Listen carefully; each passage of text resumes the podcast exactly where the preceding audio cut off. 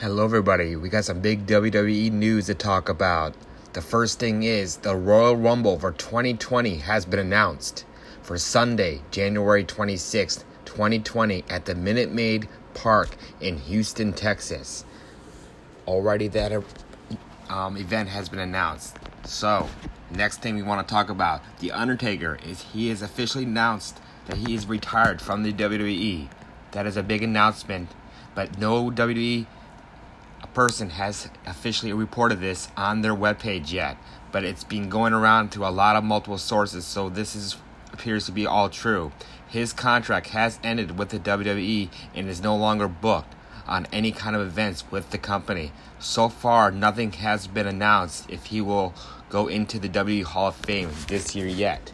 And also, no Hall of Fame announcements have been made yet by the WWE. The first should be made on Monday, February 18th.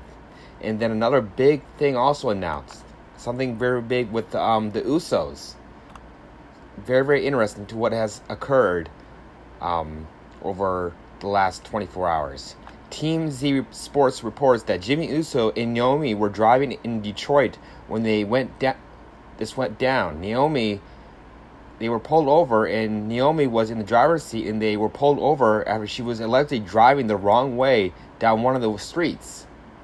And let's see here. Police say that the 2018 Jazz Journey they were driving smelled of reek of alcohol, so the officer that pulled them over pulled Naomi out of the car. Suddenly, without being asked to do so, Jimmy jumped out of the car and took off his shirt and jacket before squaring up with the police officer in front of him and began almost wanting to fight with him.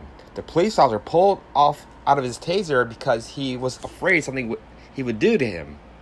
This caused Jimmy to relent, and then he was arrested for disorderly conduct and obstruction. Jimmy later posted bond, so he is a free man whatsoever right now.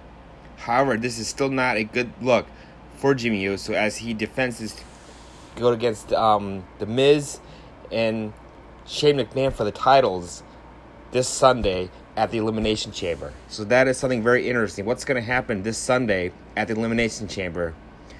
What will they still be defending for those titles on Sunday?